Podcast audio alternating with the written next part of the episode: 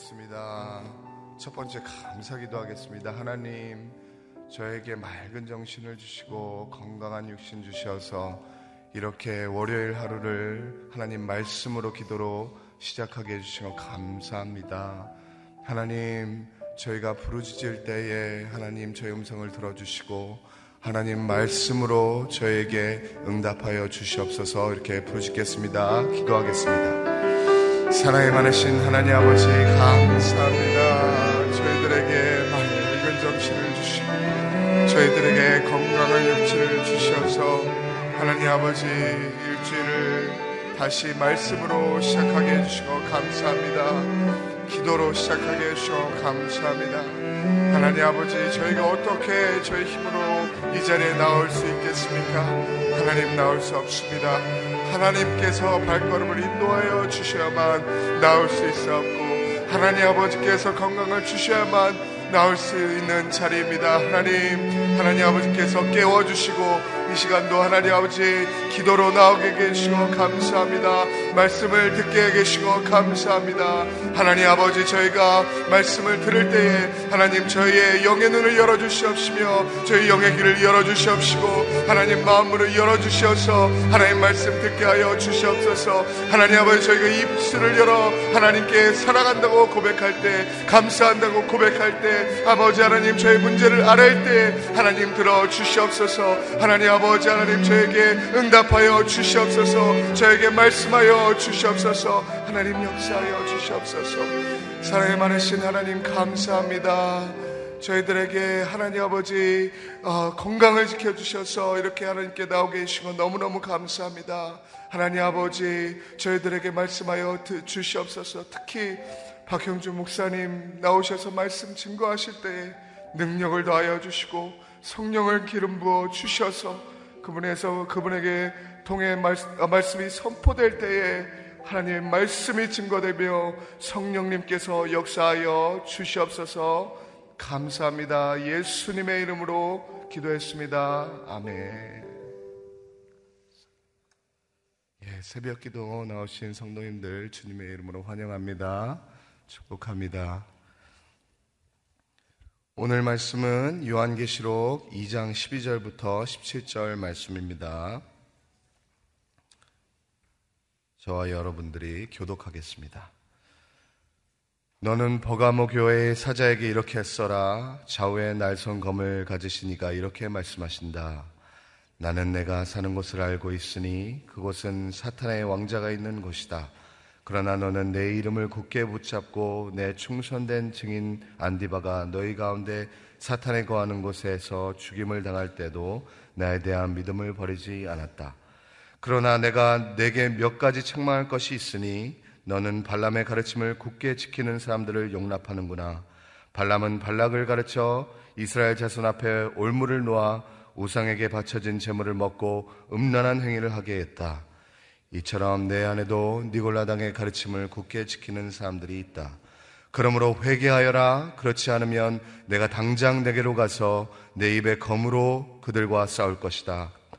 귀 있는 사람들은 설왕령의 교회들에게 하신 말씀을 들어라. 내가 이기는 사람에게는 감추인 만나를 주고 그에게 흰 돌과 그 돌 위에 쓰인 새 이름을 주리니 받는 사람 외에는 아무도 그것을 알지 못할 것이다. 예, 시간에 박형주 목사님 나오셔서 하나님 말씀 선포해 주시겠습니다.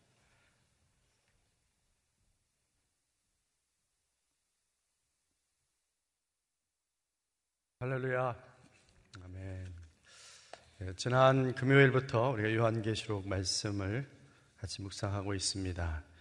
이 요한계시록의 말씀은 어, 아시는 대로 사도 요한이 반모섬에 유배되어 가 있을 때에 어, 초대교회 때의 그 핍박이 가장 심한 어, 고절을 이뤘을 그때에 참으로 이 어려운 속에서 어떻게 믿음의 사람들이 교회가 아, 인내하며 또 소망을 가지고 살아갈 수 있을 것인가. 하나님께서 핍박당하는 교회의 위로의 말씀 또 어, 힘을 주시는 말씀으로 허락해 주신 계시의 말씀인 것이죠. 우리는 이 어, 특별히 어제부터 시작된 소아시아 일곱 교회 2장과 3장에 보면 일곱 교회에 대한 말씀이 나오는데 1장에 예수님의 이렇게 모습이 다양한 모습으로 이렇게 묘사되어서 나왔던 모습들이 겹쳐져서 여기도 소개되는 것을 볼 수 있습니다. 어, 우리가 이 땅에서 어려움과 환란을 당할 때에 설 수 있는 유일한 길은 예, 예수 그리스도를 바라보는 거예요. 믿음의 주요 온전케 하시는 이인 그분을 바라보고 그분을 묵상하고 그분이 어떤 분이신지를 더 알아가게 될 때 비로소 이 땅에 있는 것들이 아무것도 아니구나. 내게 당하는 어떤 어려움도 환란도 능히 이길 수 있구나. 그것이 힘이 돼서 나갈 수 있는 거죠. 특별히 이제 2장과 3장에서 나오는 일곱 교회는 어, 교회의 모습, 그 당시 초대교회 소아시아 지역에 있는 일곱 개 교회의 모습이기도 하지만 어, 사실은 이 시대를 살아가는 우리의 모습이기도 한 것이죠. 그래서 여기 일곱 교회를 저희들이 쭉 묵상하면서 아, 과연 이 교회인 내가 어떤 모습으로 서야 할 것인가? 과연 이 교회에 나타나신 예수 그리스도의 모습을 내가 어떻게 바라볼 것인가? 그것을 통해서 우리가 더욱더 믿음이 든든히 서게 되기를 바랍니다. 여기 특별히 이제 어제부터 그 시작된 일곱 교회의 모습을 볼 때 공통점들이 있죠. 처음에 보면은 예, 어느 어느 교회의 사자에게 기록해라 이렇게 이제 시작을 합니다.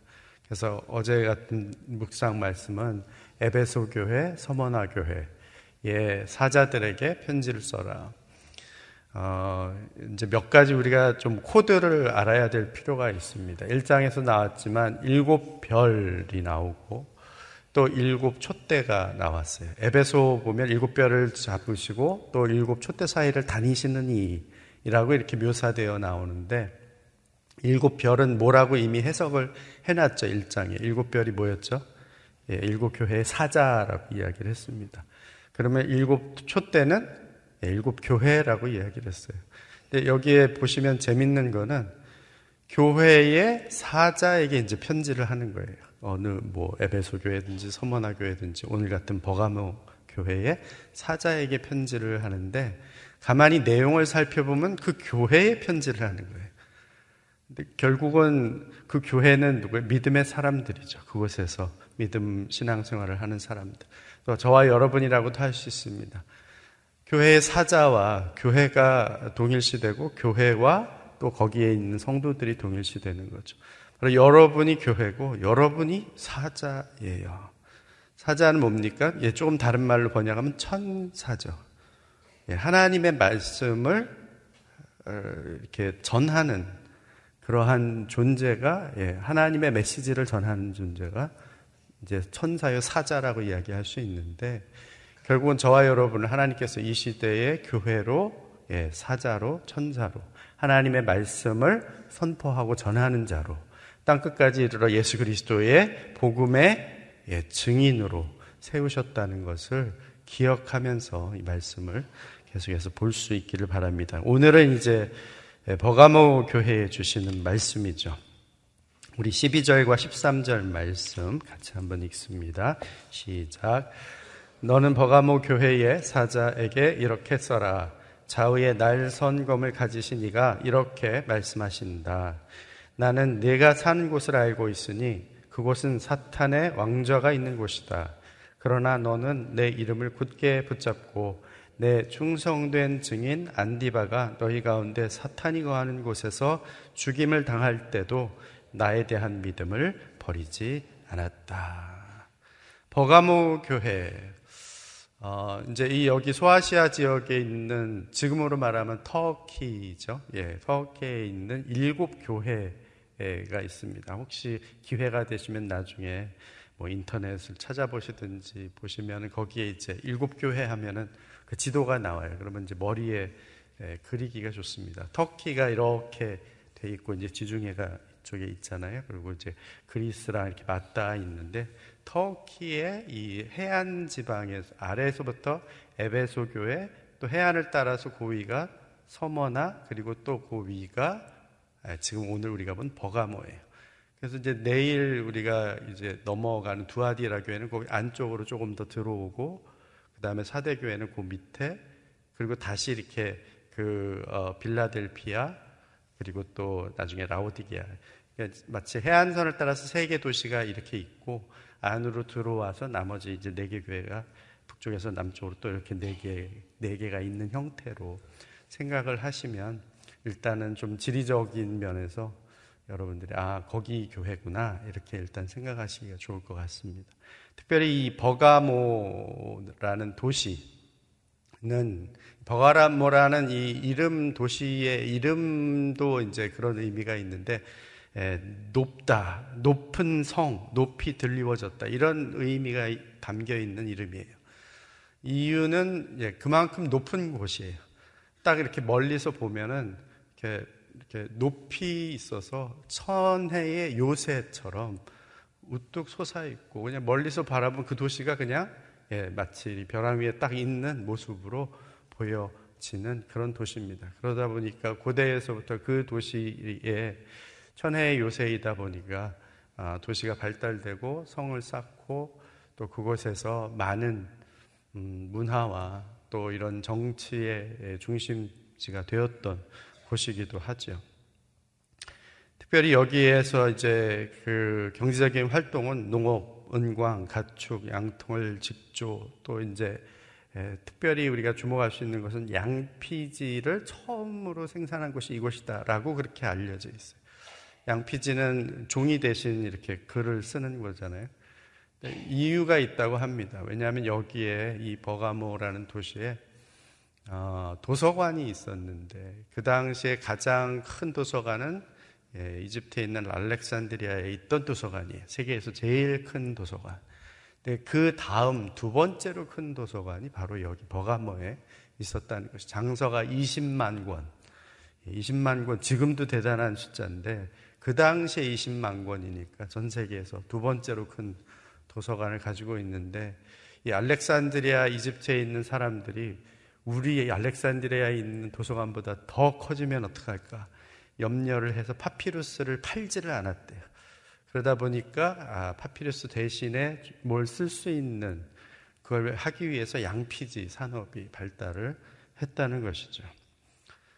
그런가 하면은 그렇게 큰 도시이다 보니까 여기에 뭐 모든 문물이 들어오고 그 당시에 있었던 모든 아, 그 그리스 또 이교도 신전들이 거기에 들어설 수밖에 없는 구조예요. 대도시에는 반드시 예, 이런 이교도 신전들이 들어설 수 있죠.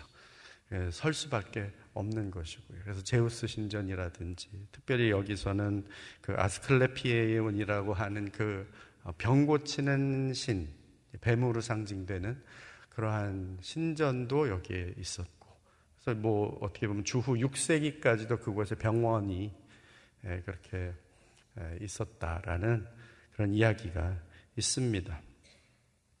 이런 도시라는 것을 염두에 두고 이 말씀을 이제 쭉 살펴보면, 아, 이래서 이런 이야기가 나왔구나. 라는 것을 우리가 좀 살펴볼 수 있습니다. 여기 묘사 된 예수님의 모습은 어떤 모습으로 나타납니까? 예, 좌우에 날선 검을 가지시니 좌우에 날선 검을 가지시니 우리는 좌우에 날선 검 그러면 탁 떠오르는 말씀이 있죠. 예, 양날의 검이 뭐예요? 예, 말씀. 우리가 잘 아는 대로 히브리스 4장 10절에 나오는 말씀처럼 예, 좌우에 날선 검 살았고 운동력이 있는 하나님의 말씀 이미 사도 바울이 이렇게 묘사할 때에도 성령의 검 하나님의 곧 하나님의 말씀 결국 예수 그리스도는 어떤 모습으로 나타납니까? 하나님의 말씀을 가지신 예, 그 살았고 운동력 있는 말씀을 가지신 분으로 나타나는 것이죠. 이것도 역시 예수님을 왜 이런 모습으로 묘사하는지를 여기도 이제 그 교회마다, 교회의 상황마다 맞춰서 나타나는 거예요. 동일한 예수님인데 어떤 교회의 어떤 상황에 예, 다른 모습으로 나타나시는 거죠. 예수님이 여러분에게는 어떤 모습으로 나타나실까요? 아마 일곱 교회를 묵상하면서 예수님 나한테는 어떤 모습으로 나타나실까? 내 삶의 상황, 내가 처해 있는 그런 처지, 나를 잘 아신 그분.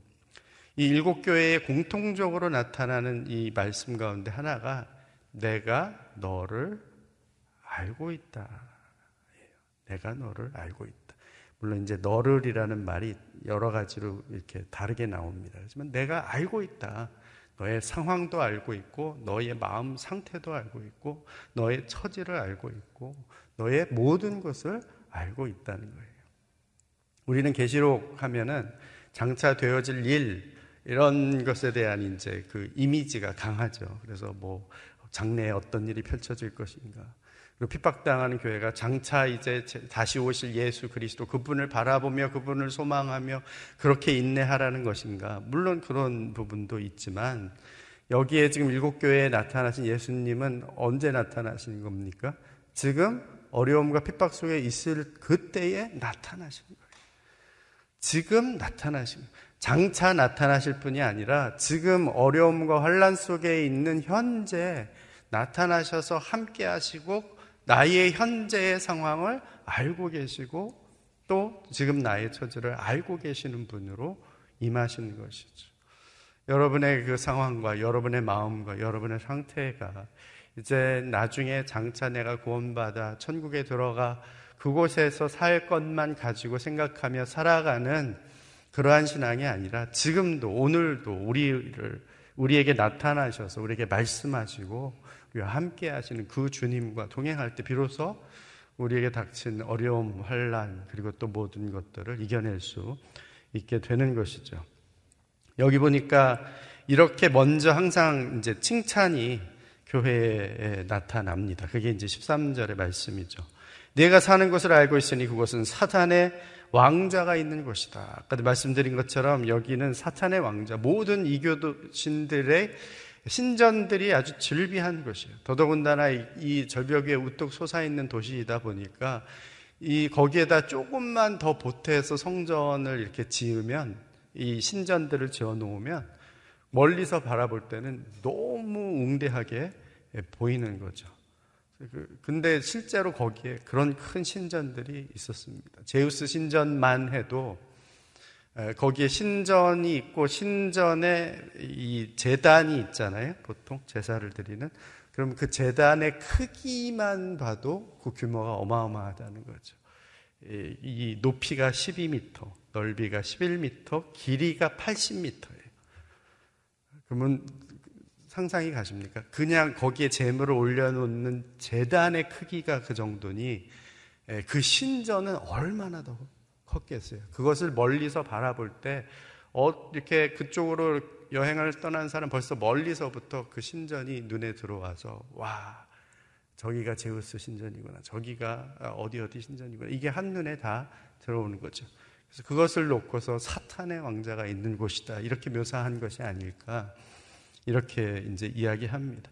말 그대로 황제 숭배는 이 당시에 만연한 거예요. 어디든지 다 있어요. 네로 황제 이후에 지금 이건 AD 이제 한 90년 경의 일이니까 네로 황제는 64년 경 그 전후니까 그 이후에 기독교의 핍박이 심해지고 황제가 신성화돼서 신으로 이제 여겨지고 막 그렇게 황제를 위한 신전들을 지으면 또 그 도시는 혜택을 받고 하다 보니까 또 황제를 섬기는 그러한 신전들도 이것에 있었다는 거죠. 그러한 사탄의 왕자가 있는 곳인데 어떤 칭찬을 받는지 보십시오. 그러나 너는 내 이름을 굳게 붙잡고 내 충성된 증인 안디바가 너희 가운데 사탄이 거하는 곳에서 죽임을 당할 때도 나에 대한 믿음을 버리지 않았다. 지금 이 모든 신전들 그리고 황제를 신으로 숭배하며 섬겨야만 하는 이런 사회적인 분위기죠. 그곳에서 그것을 거부하고 예수 그리스도 그분만이 나의 구원자이시요 그분만이 하나님이십니다를 선포하며 살아가는 것은 결코 쉽지 않은 일이죠.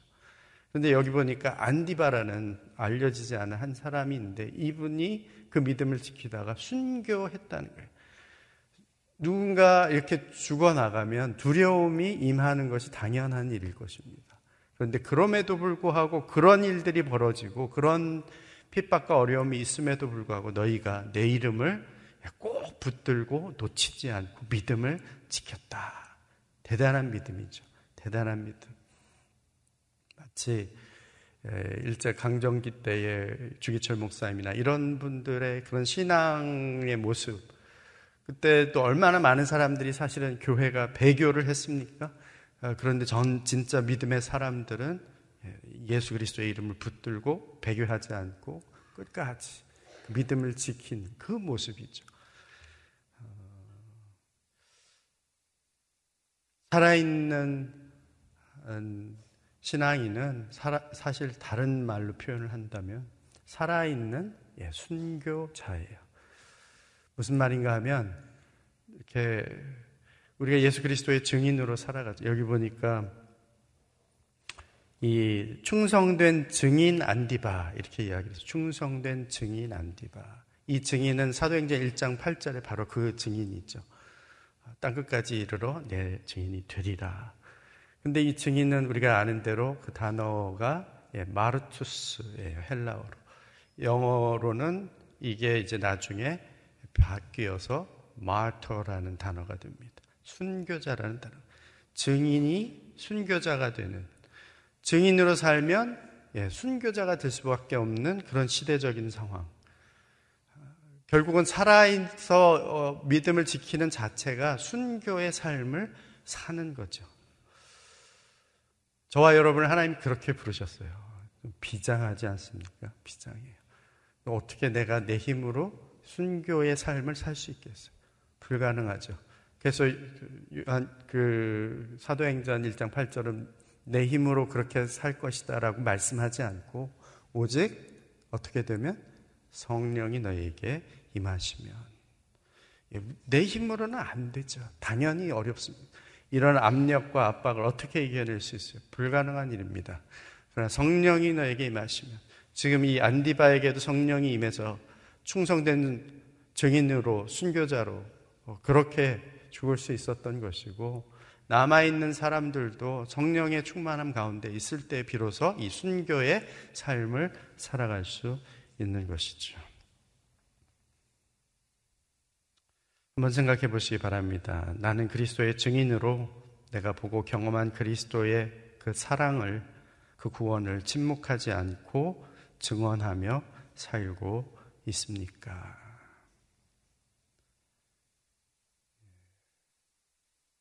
증인은 침묵하지 않죠. 예. 듣고 보고 어, 경험한 것을 전해주는 사람입니다. 저와 여러분을 그렇게 부르신 것이죠.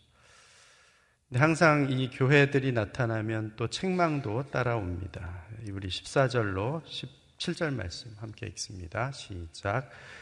그러나 내가 네게 몇 가지 책망할 것이 있으니 너는 발람의 가르침을 굳게 지키는 사람들을 용납하는구나. 발람은 발락을 가르쳐 이스라엘 자손 앞에 올무를 놓아 우상에게 바쳐진 재물을 먹고 음란한 행위를 하게 했다. 이처럼 내 안에도 니골라 당의 가르침을 굳게 지키는 사람들이 있다. 그러므로 회개하여라. 그렇지 않으면 내가 당장 네게로 가서 내 입에 검으로 그들과 싸울 것이다. 귀 있는 사람은 성령이 교회들에게 하시는 말씀을 들어라. 내가 이기는 사람에게는 감추인 만나를 주고 그에게 흰 돌과 그 돌 위에 쓰인 새 이름을 주리니 받는 사람 외에는 아무도 그것을 알지 못할 것이다. 책망의 내용이 나오는데 보니까 아, 발람의 가르침을 굳게 지키는 사람들을 용납하고 있구나. 근데 이제 원어랑을 보면은 사실은 용납이라는 단어가 있지는 않아요. 그래서 그런 사람들을 그냥 머물러 있게 하는구나. 이런, 가지고 있구나. 이런 의미예요. 너희에게 그런 사람들이 있구나. 근데 마치 그런 사람들이 그냥 그 교회 안에 있도록 방치해 두었다라는 의미에서 의역을 해서 예, 용납한다 이렇게 이제 표현을 한 거죠. 어, 나만 믿음 잘 지키면 되고 뭐 옆에 사람이 어떻게 믿음 지키는 게 뭐 중요한가 어, 그렇게 한 것에 대해서 사실은 책망을 받는 거예요. 믿음의 공동체라는 것은 한 몸을 이루는 것입니다. 그 나만 믿음을 잘 지켜서 되는 것이 아니라 나만 순교적인 삶을 살아서 되는 것이 아니라 이 믿음의 공동체 안에 있는 사람들이 어딘가 유혹에 빠지면 그 사람들을 예, 돌이켜서 건져낼 책임도 우리에게 있는 것이죠. 그것이 증인의 사명이기도 한 것입니다. 여기에 바로 그것을 책망하고 있는 것이죠. 여기 특별히 발람의 가르침을 이야기하면서 발람은 이미 여러분들이 잘 아시는 대로 어, 그, 그 광야에서 또 그 모압의 왕 발락이 이 발람 이제 우리가 흔히 발람 선지자 이렇게 이야기를 하는데 에, 저주하게 하죠. 이스라엘 백성을 저주해라. 근데 이제 저주를 하려고 돈을 받고 갔는데 저주가 안 나오는 거죠. 하나님께서 내가 해, 너의 입에 물려주는 말을 해라. 입을 열어 말했더니 예, 다 축복하는 말밖에는 안 나오는 거예요. 그래서 뭐 어, 장소를 옮겨가고 별별 일을 다 해도 하나님이 하나님 백성을 향해서 이 선, 발람 선지자를 통해서 축복하는 말만 하게 하는 거니까 하나님이 그만큼 이 하나님의 백성을 보호하시고 지키려는 의지가 강하신 거죠. 나중에는 이제 발람이 발락 왕에게 이제 떠나가면서 한 가지 얘기를 해줍니다. 이길 수 있는 방법, 이들을 무너뜨리는 방법이 하나 있는데 스스로 자멸하게 하는 방법이다. 밖에서 뭘 해도 안 되고 안에서 무너지게 하는 방법인데 결국은 너희 그 여인들과 같이 결혼하게끔 하고 행음하게 하고 결국은 너희가 섬기는 그 신을 섬기도록 우상숭배를 하도록 만들면 된다는 힌트를 줍니다. 결국 나중에 그 죄에 빠져서 이스라엘 2만 4천 명이 이제 죽는 그런 역사가 나오죠. 근데 그런 비슷한 일이 여기에 지금 이 예, 버가모 교회에 일어나고 있는 거예요. 근데 여기 보니까 그런 일들이 18절에 니골라당의 가르침을 굳게 지키는 사람들이 그 일을 했다. 이렇게 이야기를 하고 있는 거예요. 그러니까 마치 이 니골라당의 사람들의 가르침은 이 발람이 이야기하는 그러한 모습으로 예, 성도들을 유혹하고 성도들을 예, 시험에 세상 유혹에 빠지게 하는 그런 가르침을 주었다는 거죠.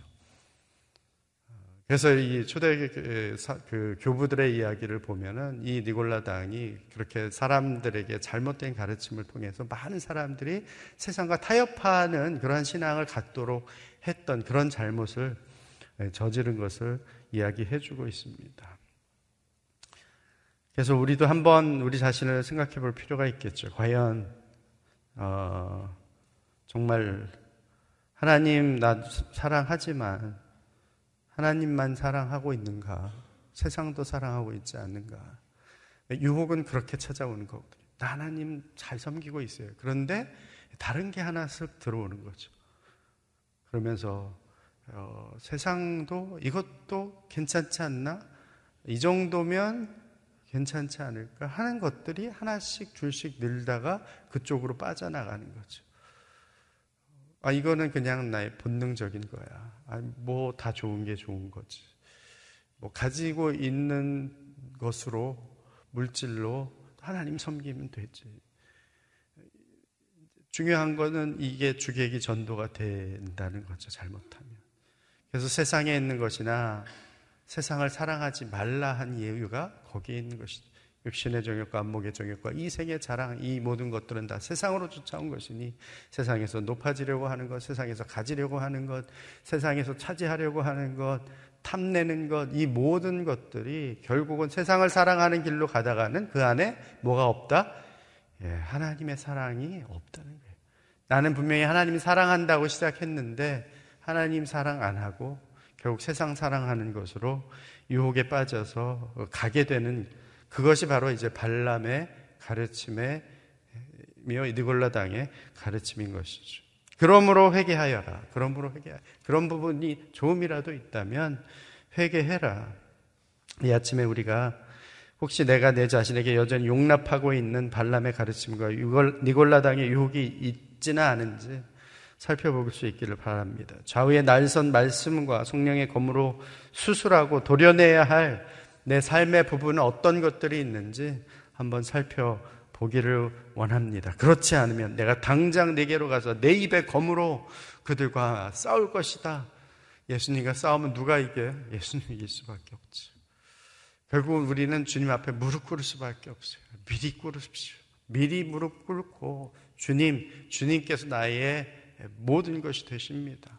내 모든 이 안에 있는 음, 도려내야 할 부분들 주의 말씀으로 도려내 주옵소서 수술하여 주시옵소서 그래서 이렇게 승리하는 자들에게 17절에 예, 이기는 사람에게 감추인 만나를 주고 그에게 흰 돌과 그돌 위에 쓰인 새 이름을 주리니 받는 자 외에나 아무도 그것을 알지 못할 것이다.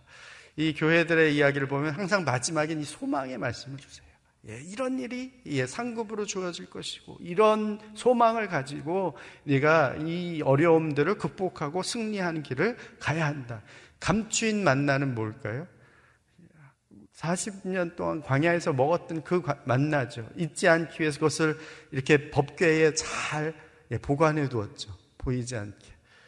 예, 물론 나중에는 그것이 잃어버려졌지만 이 감추인 만나가 이제 주어진다는 거예요. 주어진다는 거예요. 너희는 지금 우상의 재물을 먹는데 관심이 있지만 거기에 관심 갖지 말고 감추인 만나, 하늘에서 주시는 만나, 예수 그리스도, 내가 하늘로서 온 떡이라고 말씀하신 바로 그리스도, 그분을, 그분, 말씀 되신 그분을 먹으며 살아갈 때 우리가 승리할 수 있다는 것이죠. 그런가 하면은 여기에 보니까 흰 돌을 준다 그랬어요. 흰 돌. 이 흰색은 여기 계시록에 계속 상징적으로 나타 순결을 의미하기도 하고 승, 승리를 의미하기도 하는 이 색깔인데 이 돌을 준다는 거죠.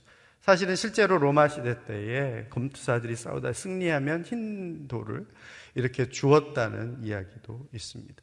또 때로는 어떤 잔치에 초대할 때에 흰색 돌을 주어서 그것을 초대장으로 가지고 갖고 오게 하기도 하고 또 이제 유죄 무죄를 할 때 검은 돌, 흰 돌 놓고선 무죄를 선포할 때는 흰 돌을 이렇게 내서 또 무죄로 선포하기도 했다는 것이죠. 그런 의미가 있는데 거기에 뭘 새겨줘요? 새 이름을 새겨준다 그랬어요. 이 특별히 계시록에 나오는 새라는 새, 새롭다, 새로운 이름, 또 새 노래, 뭐 이런 것들이 있죠. 어, 또 고린도후서의 새로운 피조물 우리로 이렇게 이야기하는데 여기서 새롭다는 것은 물론 어, 새, 로운 알지 못하는 전혀 깨닫지 못한 이런 의미도 있지만 사실 이 모든 것은 예수 그리스도 구원과 관련되어 있어요. 그래서 이 새 이름은 예수 그리스도 구원의 이름이에요. 새 노래는 예수 그리스도 구원의 노래예요. 새로운 피조물은 예수 그리스도 그 구원으로 말미암아 새롭게 된 존재를 말하는 거죠. 그래서 여기 새 이름이라는 것은 흰 돌에 새겨진 나 예수 그리스도로 말미암은 구원의 이름을 가지고 이 땅 가운데에서 예, 믿음으로 살 수 있게 해주신다는 것을 의미하고 있습니다. 저와 여러분 하나님께서 교회라 말씀하시고 또 사자라 천사라 말씀하십니다. 말씀을 맡겨 주셨습니다. 버가모 교회에 양날의 검인 가지신 예수 그리스도로 나타나셨는데 오늘도 저와 여러분에게 살았고 운동력 있는 하나님의 말씀으로 나타나신 그분을 만나고 그분과 함께 이 땅 가운데 있는 모든 유혹과 또 세상 시험을 이기고 믿음으로 예수 그리스도의 구원의 이름, 이름이 내 가슴에 새겨진 것을 알고 날마다 그분을 먹으며 승리하는 저와 여러분 되시기를 주의 이름으로 축원합니다. 시간 한번 같이 기도하기를 원합니다. 같이 기도할 때 아버지 하나님, 우리의 심령을 살피시고 감찰하셔서 그 어떤 악한 생각도 다 드러나고 나타나게 하여 주시옵소서 그리스도의 보혈의 피로 우리를 정결케 하여 주시옵소서 악한 발람의 유혹, 세상 가르침에 흔들리거나 미혹되지 않게 하여 주시옵소서 오늘도 이 세상에서 성령의 능력으로 능히 이기고 또 이겨 승리케 하여 주시옵소서 함께 통성으로 기도합니다. 오 아버지 하나님 감사합니다. 오늘도 저희에게 좌우에 날선검을 가지신 분으로 우리에게 임하여 주시니 감사합니다. 살았고 운동력 있는 그리스도의 말씀이 우리를 깨우고 우리를 살리고 우리를 온전케 하여 주시는 것을 믿고 감사를 드립니다. 내 안에 있는 아버지 하나님이여 거짓된 그리고 또 세상 유혹에 빠지는 그러한 발람의 가르침을 쫓아 행하려고 하는 모습이 있다면 아버지 하나님이여 그 말씀의 검으로 도려내 주시옵소서. 나의 마음에 있던 육신의 정욕과 안목의 정욕과 이생의 자랑들이 다 제하여지기를 원합니다. 하나님 한 분만을 바라보며 주님 한 분만을 사랑하며 아버지 하며 이 땅 가운데에서 성령의 능력으로 능히 이기고 또 이겨 아버지 하나님이여 이 땅 가운데 날마다 우리에게 내려주시는 그 그리스도의 만나로 살아갈 수 있는 하나님의 사람들이 되게 하여 주시옵소서. 수많은 유혹과 핍박이 우리 가운데 있지만 그럼에도 불구하고 예수 그리스도 그 구원의 이름 그 새 이름을 붙들고 오늘도 믿음을 지키며 살아갈 수 있는 하나님의 사람들로 설 수 있도록 역사하여 주시옵소서. 우리를 교회라 부르시며 사자라 부르셔 싸우니 아버지 하며 이 땅에서 예수 그리스도의 복음에 그 말씀을 온전히 드러내며 삶으로 증거하며 살아갈 수 있는 천사들로 살아갈 수 있도록 주님께서 오늘도 우리 가운데 임하시고 함께하여 주시옵소서 역사하여 주옵소서 아버지 하나님 좌우의 날선검을 가지시고 말씀으로 우리에게 흔들리지 않는 기준을 허락해 주시니 감사합니다. 나도 모르게 은밀히 용납하고 있는 세상 유혹과 죄를 단호히 끊어내게 하여 주시옵소서. 오늘도 우리에게 허락하시는 그 하늘의 만나로 먹이워 주시옵소서. 우리 마음의 신비에 새겨주신 예수 그리스도 그 구원의 새 이름을 붙들고 믿음으로 내가 보고 만나고 경험한 그 그리스도를 증언하는 증인의 삶, 순교자의 삶을 살게 하여 주시옵소서. 이제는 우리 구주 예수 그리스도의 은혜와 하나님 아버지의 사랑하심과 성령의 교통 역사하심이 성령으로 말미암아 허락하여 주신 그 놀라운 구원의 새 이름을 붙들고 그 이름을 증거하며 이 땅 가운데 그리스도의 증인으로 순교자로 서기를 원하는 머리 숙인 죄 백성들 위에와 환란과 핍박과 유혹 가운데 있는 교회 위에 땅 끝에서 그리스도의 놀라운 은혜의 복음을 전하는 선교사님들 위해 이제로부터 영원토록 함께 하옵시기를 간절히 축원하옵나이다. 아멘.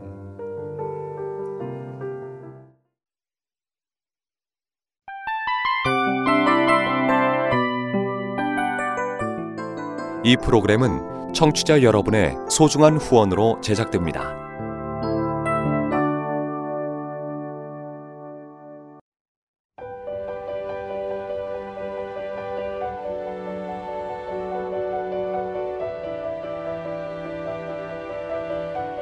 세상에는 수많은 교회들이 있지만 더 깊이 있는 말씀 강해를 찾기 위해 크기로만 교회를 선정하지 않습니다. 보다 좋은 영적 콘텐츠를 더 많이 나누기 위해 방송비를 받지 않습니다. 1년 365일 복음만 전하고 싶어서 우리는 광고를 하지 않습니다. 온누리의 복음을 땅끝까지 CGN TV와 함께 땅끝 성교사가 되주세요